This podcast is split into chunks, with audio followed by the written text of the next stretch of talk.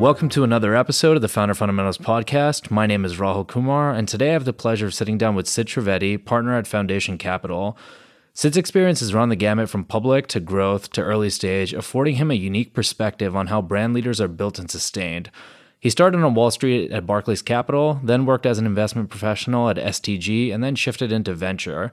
Before arriving at Foundation Capital, Sid was an investor at Amidea Technology Ventures, where he invested in and counseled early-stage enterprise software companies. Thanks for joining us, Sid. Thanks so much, Raul. So we'll get to how to break into venture in a bit, but to begin, what attracted you to venture? You were on the path of investment banking to P E. Why venture for you? Yeah, it's a it's a great question. You know, I think for me, the excitement in venture started off very, very early. And you know this story, but but for your um, listeners, I had this unique opportunity where my dad worked at Nokia in the early, you know, early, the late nineties, mid to late nineties, all the way to the early two thousands and well past it. And back then, Nokia really changed the way that we interacted with technology. Yep. It moved us from the desktop, from the computer, the P C, to the mobile phone. And for me, I got to see that whole ch- transition happen in my home, because my dad worked at the company well before mobile phones became big, and you know he was still at the company well after they became really large.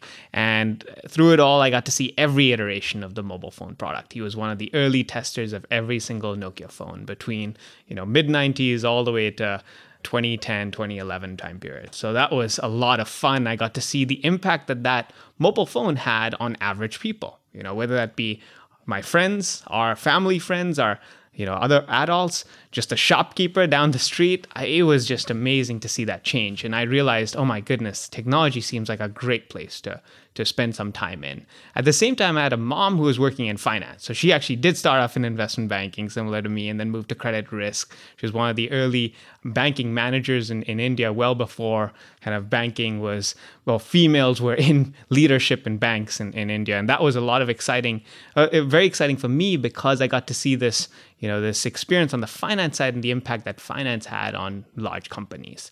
So so I'd always thought as a kid, oh, maybe I'll merge my dad's kind of exposure that I that I got to technology with my mom's exposure that I got on, on the finance side of things. I didn't really know about venture back then as a kid, and we moved ar- around a lot in all of Asia, and I kind of got out of high school in Singapore. So there wasn't really a big venture community out there. But when I came to Cornell, that was when I really learned about venture capital.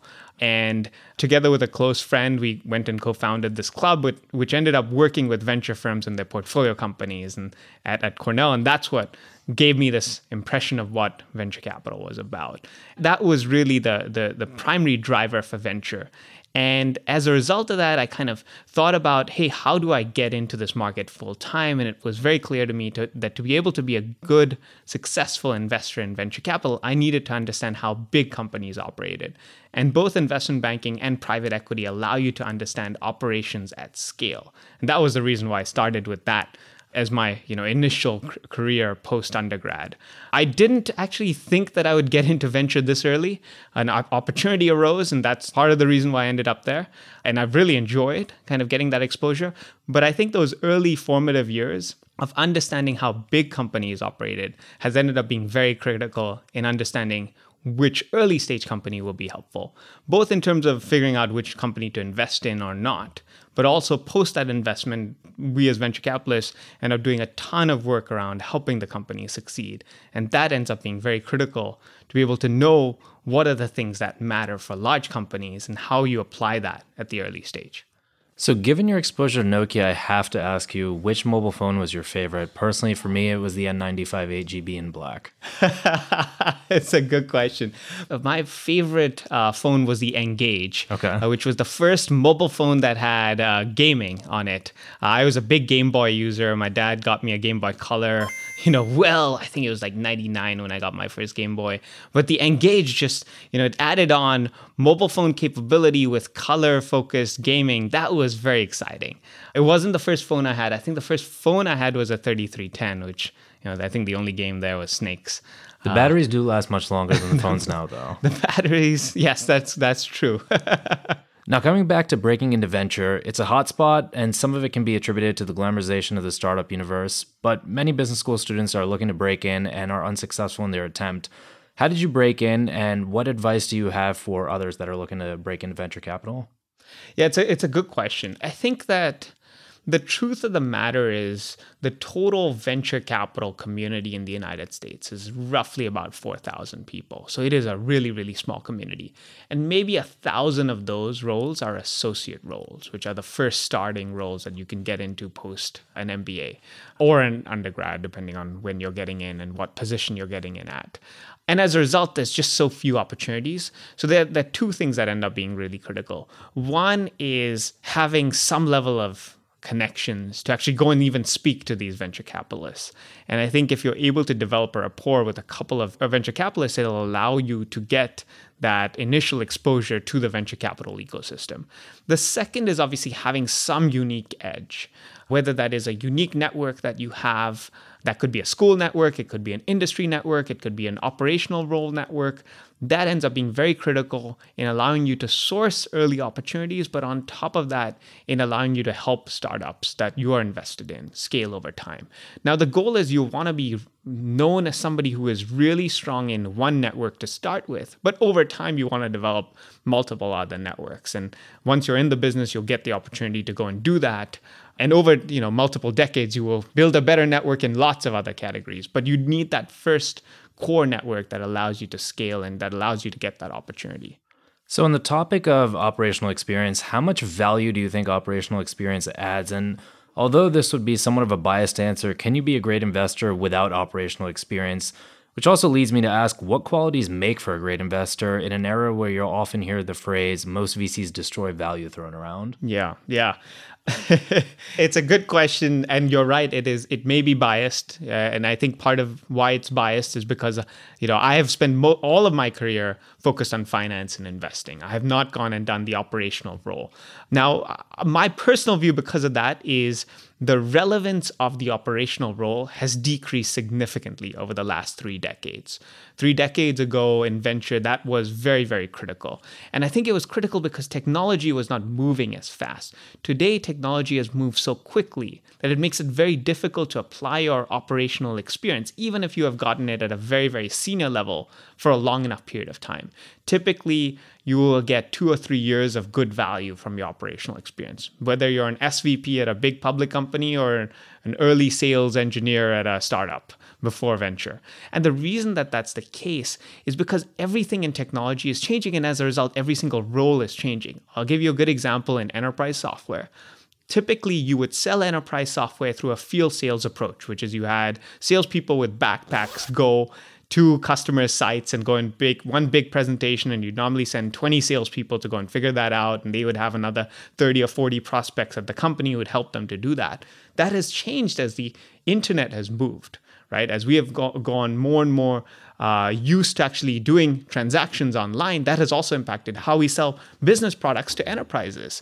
Today, not only is the field sales approach taken, there's also an inside sales approach and an internet sales approach. Inside sales is salespeople will dial to specific customer prospects, and they will record that in a C R M. And internet sales is you will actually market to the the businesses directly through the internet, through advertising on the internet, whether it's Google or some other closed source channel.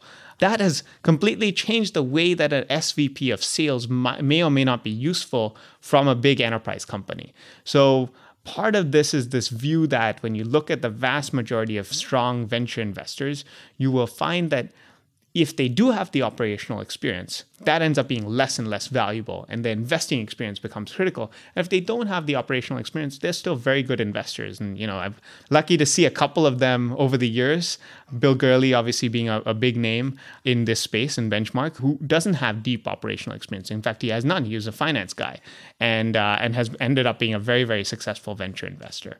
In regards to your background with enterprise software companies, many software startups do want to follow the SaaS model and sell into enterprise. I was having a conversation with Harry Glazer from Periscope Data about this, and he mentioned that it can take a long time to sell into an account. From the point of starting the conversation to actually selling, what are your thoughts on ventures aiming to break into enterprise accounts? So it really depends on how you're selling your product. It depends on the complexity of your product. If your product is technically complex, you you typically will need a field sales approach. You will need to go and send people to the side of the customer. You will have a long and elaborate P O C process. What will normally entail is that when you go through all that elaborate process, and typically that sales cycle goes somewhere from nine to twelve months, you will end up with at least a six-figure deal, if not a seven-figure deal. So it is a very large sale when it happens. Now, the, the, the negative is obviously that those the sales cycle is so long and the deals are so lumpy that it makes it very hard to project revenue over, you know, early years. As you go further as a company, it becomes easier because you have larger dollars from a starting revenue perspective and obviously more cash in the bank. The inside sales approach, which is one of, you know, typically having deals between fifty thousand to two hundred thousand dollars and typically trying to do those all over the phone or online. The advantage of that approach is normally the sales cycle is a lot shorter. So it's normally three to six months. And the only way that it ends up working is if your product is not technically complex, whether it be at the implementation or the deployment or the actual use of the product. If it is easy to understand and explain uh, on the phone, virtually, and through messages, then it ends up being possible to do that. The easiest of all that is the internet sales approach, and specifically the part of the enterprise market that has been gaining a lot of steam in this space is the developer-focused approach, the developer-focused strategy. And there are companies like Twilio and Stripe that have gone and implemented that strategy. And there the focus is, let's sell directly to the developer.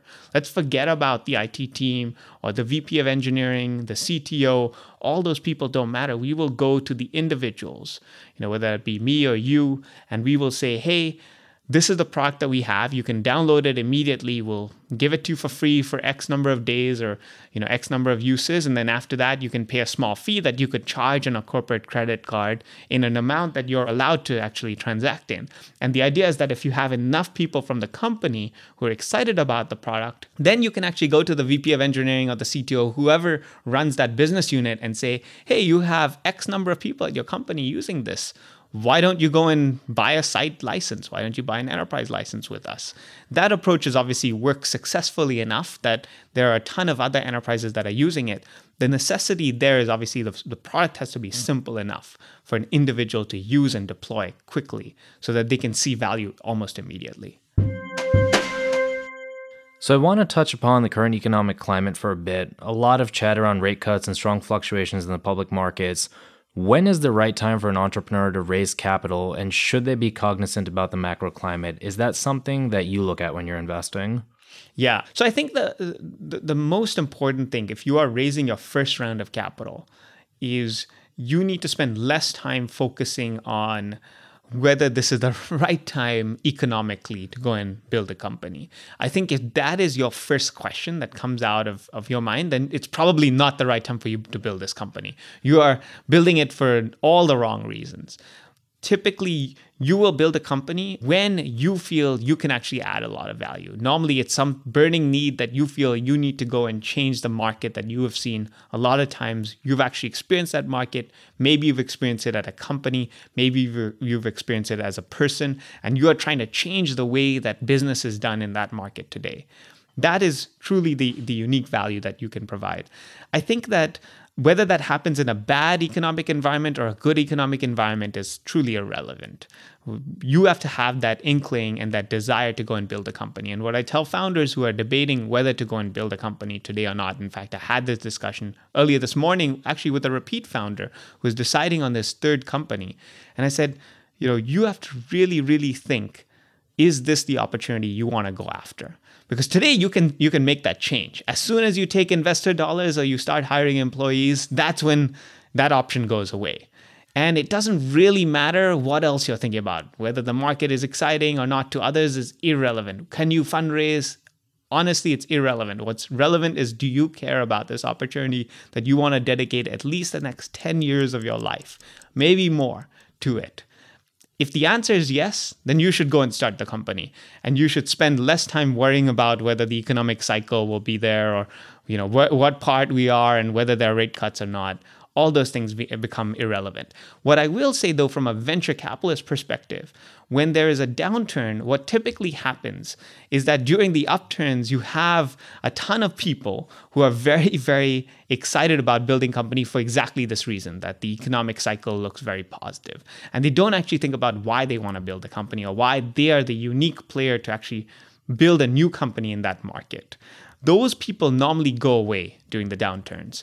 And so the number of good companies relative to bad companies, that ratio becomes very, very interesting. It's a lot easier to go and find good companies during down markets. And you can see that in terms of the, the years that many of these companies were founded. Companies like Nutanix, which today are public large assets, were very much founded during the last economic recession in the two thousand seven era, when it was very difficult to find capital. And part of that was because the founders end up being ones who are truly passionate about the market focus that they're going after and can build a company around that vision, regardless of whether the economics make sense or not at the time. If you have an entrepreneur that has checked that box of knowing that, you know, this is a problem that I want to solve, it's something that, you know, I faced myself, and I really do want to devote the, you know, next X years to this. What are you looking for specifically when it comes to seed rounds? What level of validation do you like to see? Are wireframes of some application enough for you, or do you want to see further validation? Yeah, I think it depends on the area that you're going after.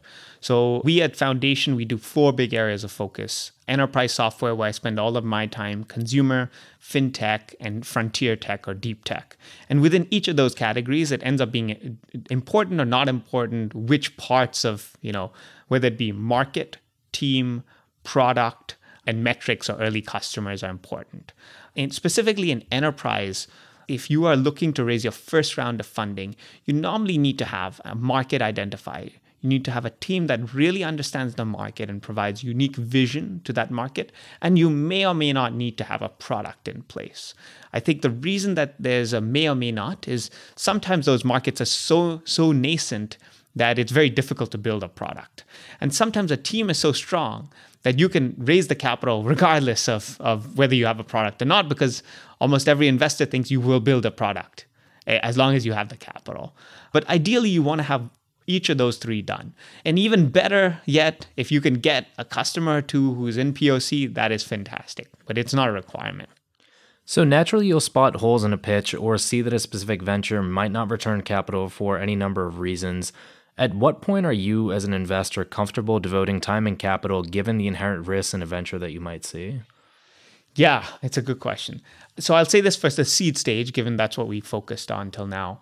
In the seed stage, you end up making the decision on whether to invest or not, normally because one of those four criteria of market, team, product, or early customers slash metrics ends up being very, very exciting to you. At least one thing has to be exciting, maybe two, maybe three, but at least one.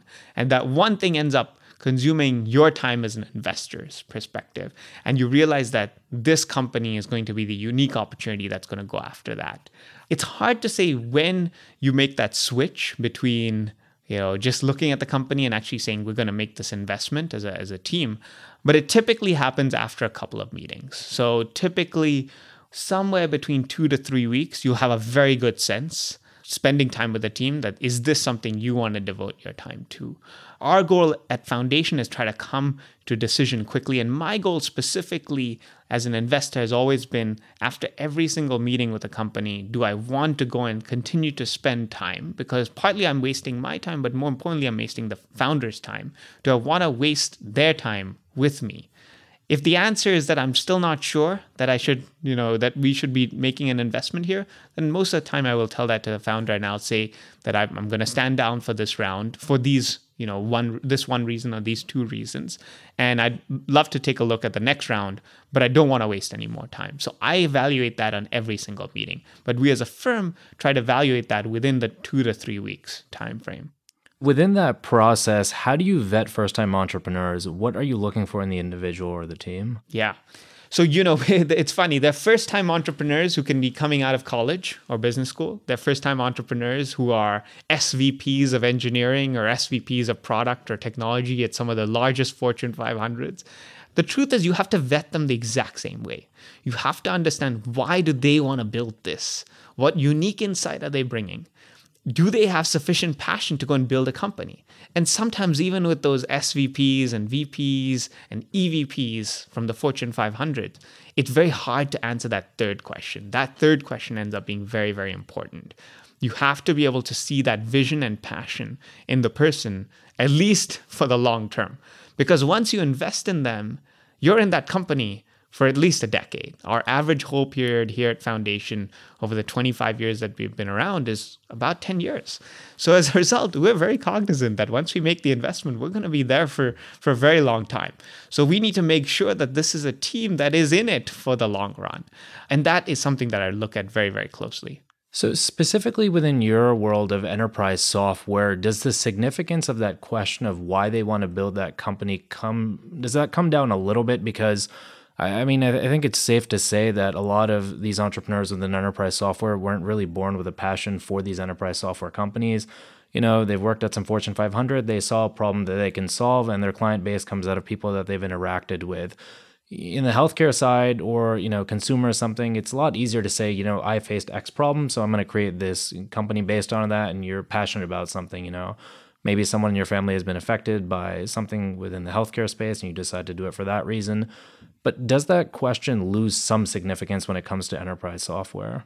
Honestly, it doesn't. And the reason it doesn't is because when you think about it, the same questions apply in enterprise. Most of the founders I meet with end up having spent some amount of time in a large business.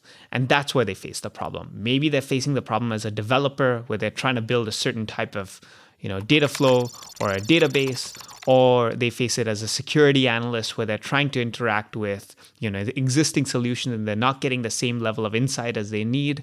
And that ends up pushing them to build a company around that whole idea. So the idea is essentially, you know, the vast majority of us, we spend half of our time in the office. And as long as you're doing that, you're going to find problems in the office the same way that you find problems in the home. So the same way that you may find issues around how food is delivered, you're going to find same, the same level of issues around how infrastructure is managed or how we are, whether we are productive or not productive. And that ends up pushing you to design new and creative ways and new and creative technologies, which ultimately hopefully end up disrupting the existing paradigm of enterprise software companies. So I think that motivation has to come from within, and it has to be connected to something that you're doing at, at the in the workplace, in your existing environment. Now that you've seen many pitches from motivated entrepreneurs that really want to build a company and, you know, really push a specific solution to the market, what are some of the most common mistakes that you'll see in the pitches from first-time entrepreneurs? Yeah. So I think the, the, there are a couple of things. Firstly, my recommendation has always been to come in with a pitch deck. There's some entrepreneurs who don't, and they'll come and give you a, you know, a, a general discussion. And, and those are helpful, but they're not valuable because you're not able to actually get their frame of mind. It doesn't show preparedness on your vision. Ultimately, you want to come into a meeting with a crystal clear vision around, you know, what you have built till now, what you envision of building with this additional capital, and how much capital you're looking to raise. Doing that in an off-the-cuff meeting where you're just talking back and forth ends up not being the right way.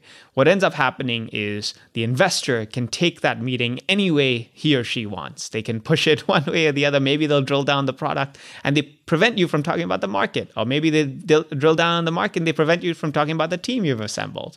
By having a set of slides, you're able to go through a manner, a vision that you want to go and present to the uh, venture capitalist. That, I think, is a significant advantage. So my first goal would be come in with a pitch deck that is planned. The second, probably most important thing is come in with some type of vi- clarity of thought around vision. And that is, that is essentially what market is it that you're going after and what product you want to build in that market.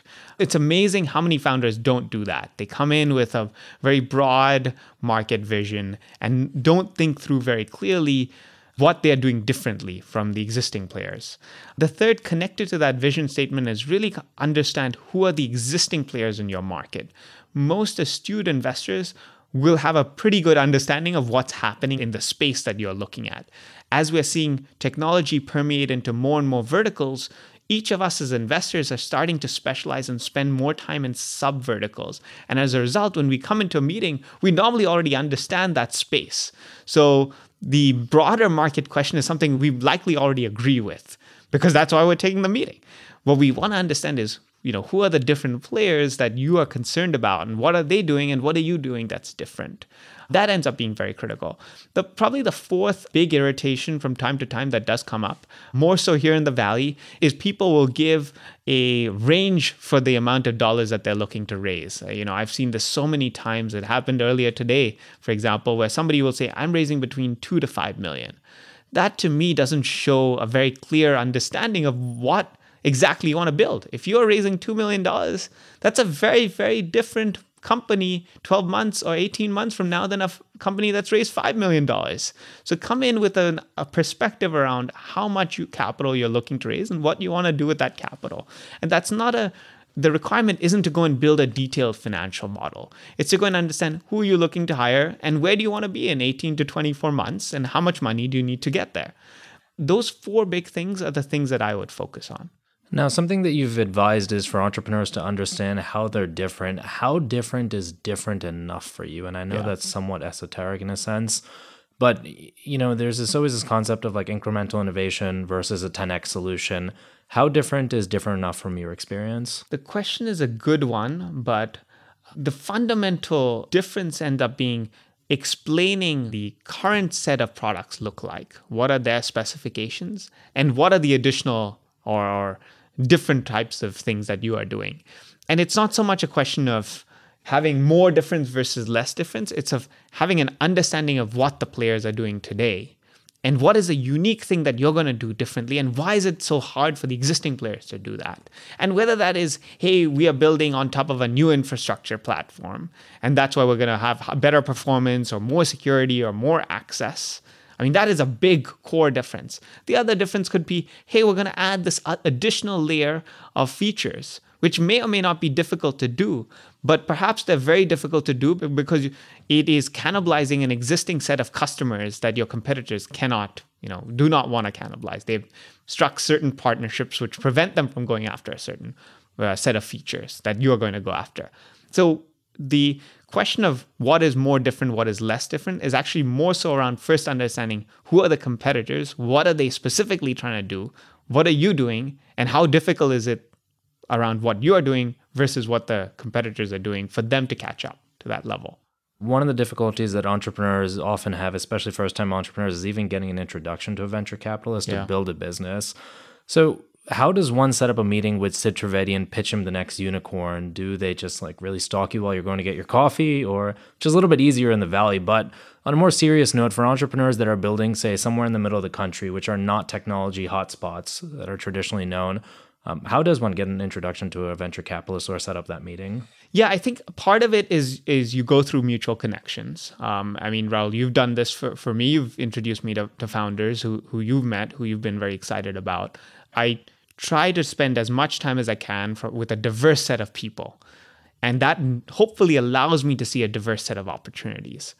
I think that is one way. The second way is absolutely, if you send me an email, you shoot me a LinkedIn request and you send me a, you know, a reason around why you're building a company. And it's a couple of sentences, maybe at most three paragraphs. I will read it. I read almost every single inbound email that comes to me, even if it's a cold email, including every single LinkedIn message that comes to me, as well as also Twitter messages.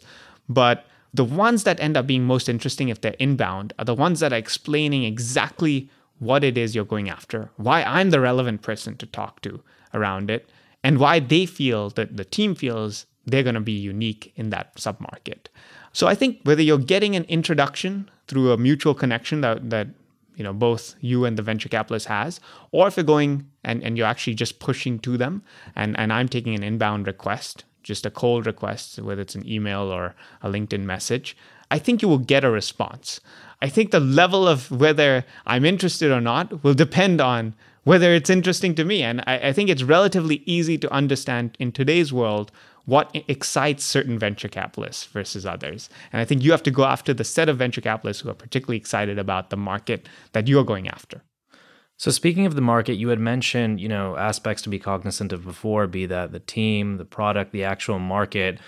Do you place more weight on one over the other? So, you know, in the case of Andreessen Horowitz, we've specifically seen verbiage come out from there that market is the most important out of all of them. So do you specifically place more weight on one over the other? Yeah, it's a good question. I try not to.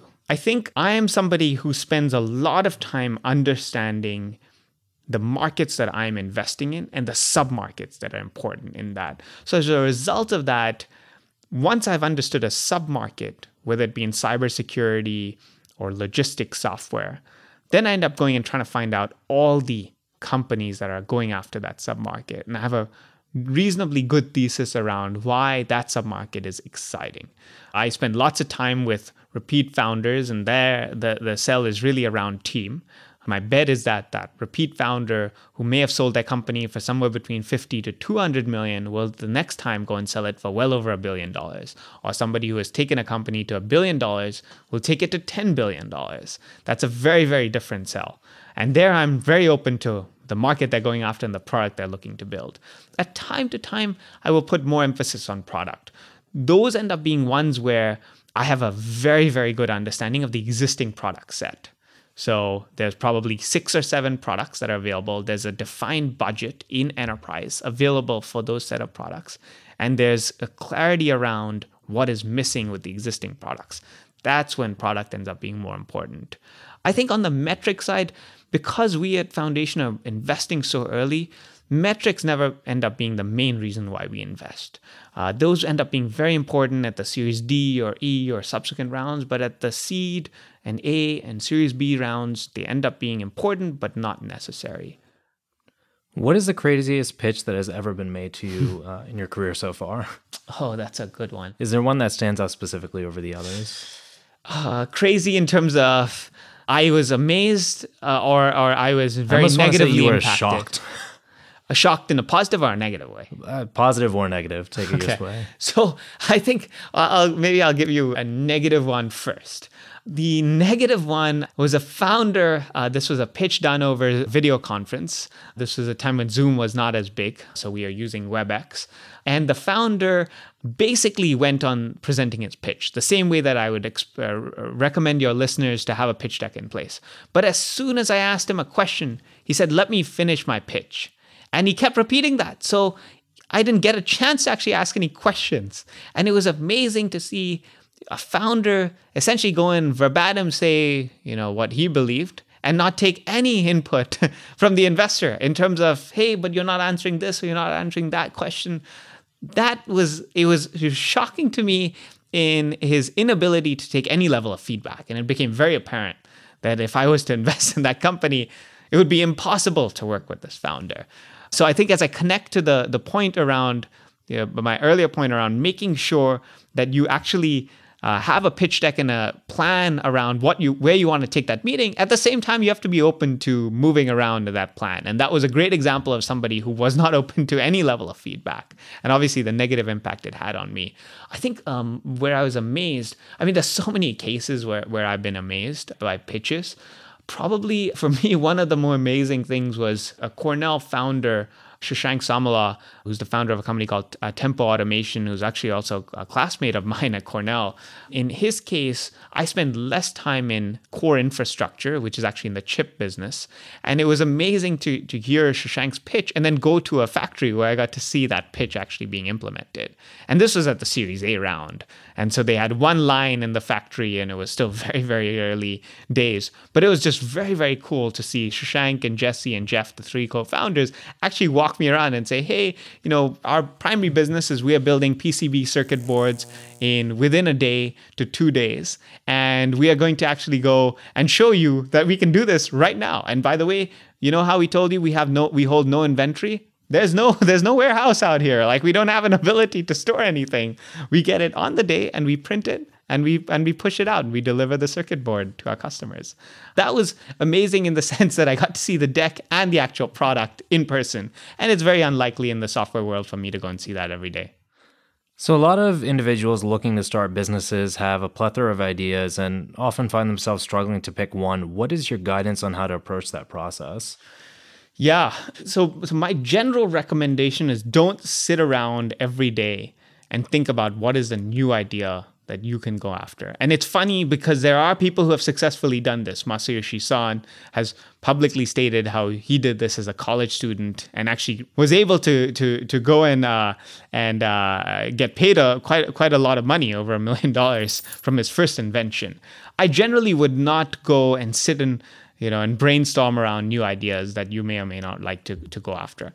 I think you have to go through your normal day of business, the way that you do, whether you're at a company or you're doing something else, maybe you're still studying. And I think normally the exciting ideas that end up being the biggest ideas hit you while you're just in the normal course of your day-to-day activities. And they hit you and they end up sticking with you. They end up sticking with you maybe for the day, maybe for the week, maybe for the month, maybe for a full year, maybe for multiple years. Those end up being the exciting ideas that you go after. As you get more and more consumed with that idea and trying to fix that idea, that's when you realize, okay, maybe this could be a real business. And that's normally the time when you should start to think through, how do I go about building a real business? So it's an interesting comment you bring up, and I want to ask you, there is, as you probably very well know, there's a lot of talk around, you know, if you have an idea that you're passionate about, go all in for it. For a lot of entrepreneurs that do hold day jobs, you know, have specific obligations just in life, family, kids, be there, whatnot, what is your guidance around making that jump one hundred percent in versus still holding the day job and almost kind of having a side gig that they transition over to one hundred percent. Is there, you know, is one right over the other? I think neither is right, you know, and, and there are examples of people who have either never had a day job or have quit their day jobs to start companies. And there are examples of people who have stayed in their day jobs and over time started a company. In the latter, there's lots of examples in the former case. In the latter case, one example would be one of my former bosses, Pierre Omidyar, who's the founder of eBay. Pierre started eBay while he was still at his prior company, and he built it, in fact, over time, and it was profitable well before he even raised his first round of funding. But that was a great example of a person who, you know, went on their normal day job and realized this was a business that they'd like to dedicate their, you know, full time and their longer life to. My recommendation is, until you are very sure that this is something you want to do for the long term, I wouldn't generally leave your job to go and try out whether it's exciting or not.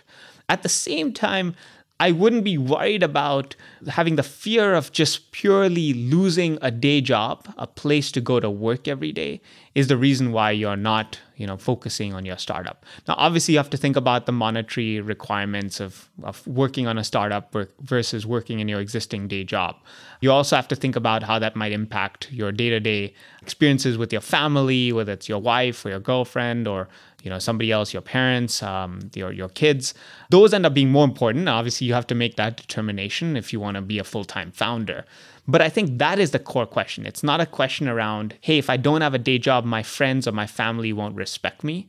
That is less of an issue. I think you have to be less focused on what the society thinks about you as a founder and just more focused that, hey, can I manage this monetarily and from a relationships perspective? And if that's the case and you're excited about it, then you do want to transition into a full-time role. Given that you primarily operate within the enterprise software space, are there any sub-verticals that you're particularly excited about right now and why? Yeah, so uh, the one that, that I've spent a lot of time in now over seven years and has always ended up coming back and forth through all of my career is cybersecurity, and it keeps on, you know, being bigger and bigger. You know, I pushed out an article earlier this year stating that I truly believe that cybersecurity in the next, whether it's five or ten years, will be the next trillion dollar market. And part of the reason why I believe that is as we are seeing more of our interactions moving online from the physical world to the digital world, the ne- necessity to secure digital world the same way we do the physical world will become more and more relevant. So today, you know, the U S spends well over two trillion dollars uh, on physical armies, physical defense. Is there a question as to whether a portion of that will go into the digital world? Absolutely. And I think that the answer is most likely it'll be, you know, well over a trillion dollars. Today, cybersecurity spending is roughly about one hundred twenty-five billion dollars a year. And as a result, you know, can we see a ten x increase? Yeah, I think so. And and there I'm very, very excited about the cyber world and multiple categories within it. So onto the business of venture capital, there's common talk about a lack of quality deals floating around, and every fund seems to be chasing the same deals with additional players on the field now, including hedge funds, family offices, et cetera. How do you compete for, quote unquote, the best deals in this era? And to that extent, do you see the V C model evolving at all due to competition? Yeah, that's a great question. So I think that, see, look, capital has always been in large amounts. Even, you know, in the late nineties, there was a ton of capital and there were a ton of V C firms. And I think that is true today, you know, as, as we are in twenty nineteen, twenty years later. I think what differentiates firms ends up being a couple of different things. One, I think experience ends up being very, very critical. You know, I tell founders that I meet with that at Foundation, we've done just over two hundred investments, of which twenty-eight have gone on to be public companies, and a little bit over seventy have been successful M and A outcomes. And almost always they will focus on those two things and they say, wow, that's a great track record. And I and I remind them that the reason I'm saying that is because when you add those two numbers up, there were still one hundred companies where we didn't actually have a positive outcome. And there's the learning from those one hundred companies where we didn't have a positive outcome that ends up being ever more important in every single new investment we make. If the hope is that you learn from your mistakes, and hopefully we've made a lot of mistakes over the last twenty-five years, that we can at least skip the ones that are basic mistakes in our mind. What differentiates an older firm like Foundation, and maybe there's about two dozen of us in, in, in the market today who have that level of experience and those level of years out here in Silicon Valley, is that because of that exposure and because of that experience built over well over two decades in the business, when things are going well as a company, we are cautiously optimistic because we know that things can go, go badly very quickly. And we know that things randomly, something will pop up. Maybe a key customer decides to renege on the contract. At the same time, when things are going badly, we're cognizant that, you know, there might be a, a positive silver lining in the future, whether it's in a few weeks or a few months or, or a year, because we've seen enough of those experiences of companies not doing well and then pivoting and becoming very, very successful companies in our portfolio. I'll give the best example of Netflix, which over the you know past twenty plus years now has had so many different iterations as a product.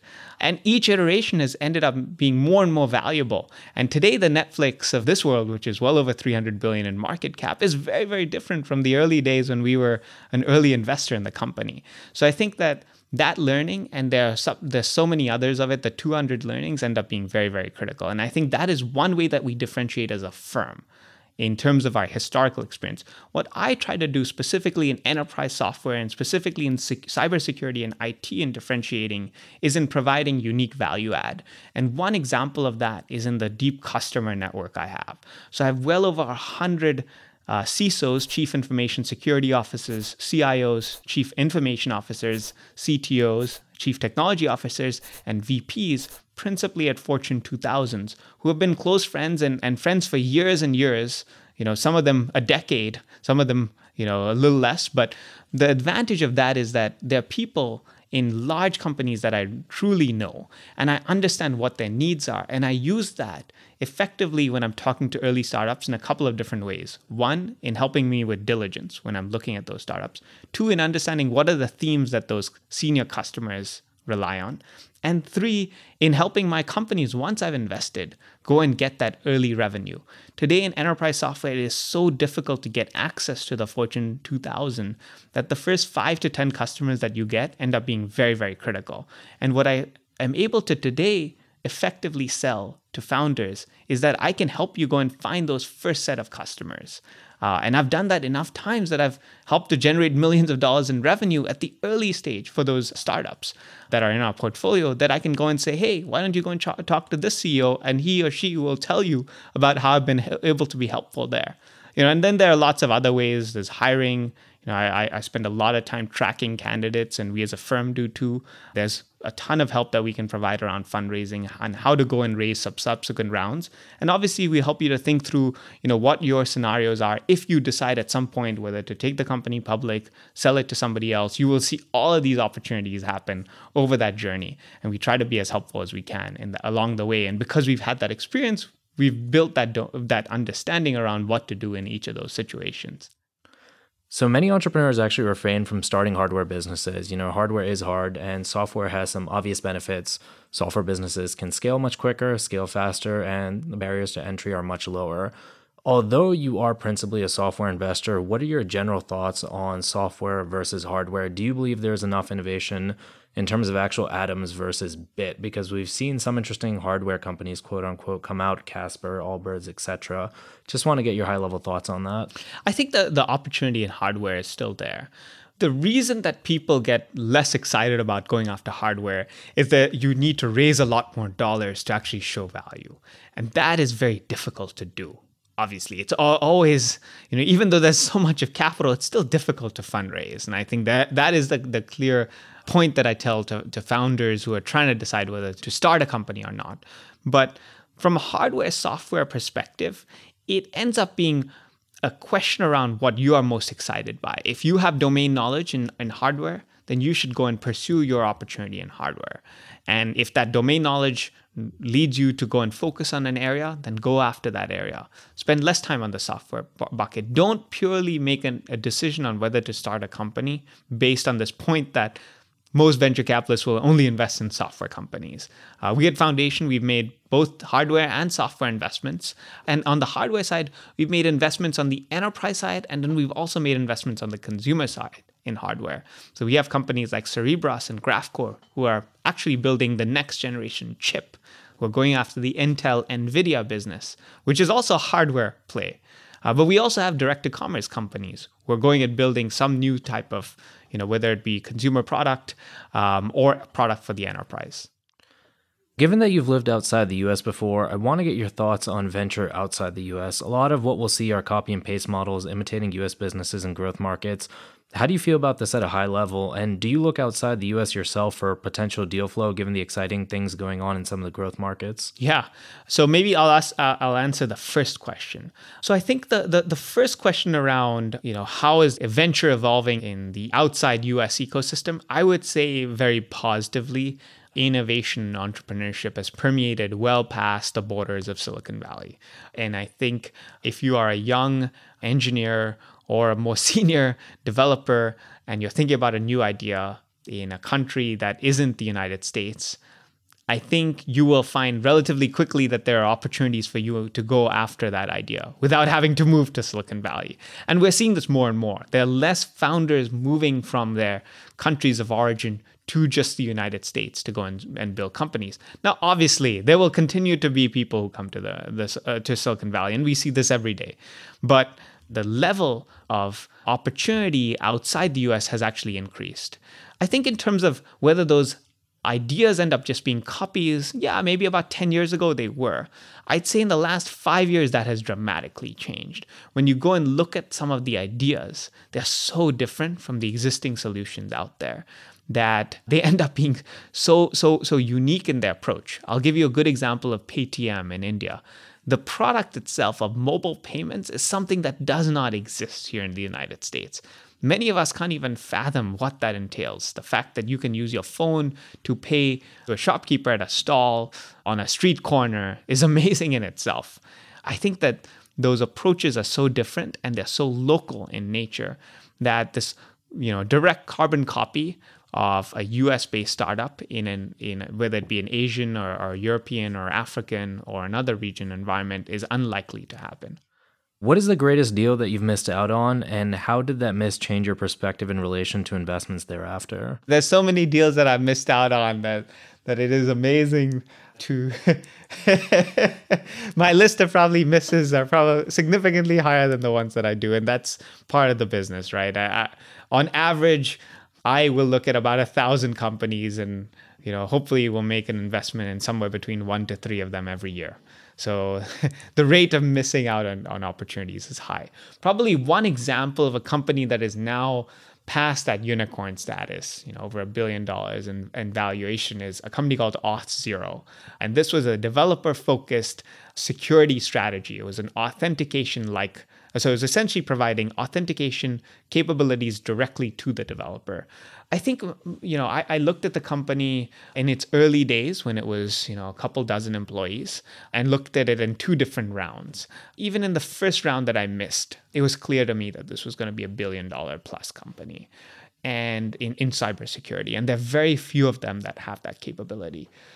you know, I think the, the the big learning for me through that process. So the first time, it, the, proce- the the first round that I looked at with that company, the process just ended up moving too quickly, and we as a firm couldn't make a decision fast enough. So, so for the second round, what I ended up doing was I ended up spending a lot of time with the C E O at the time.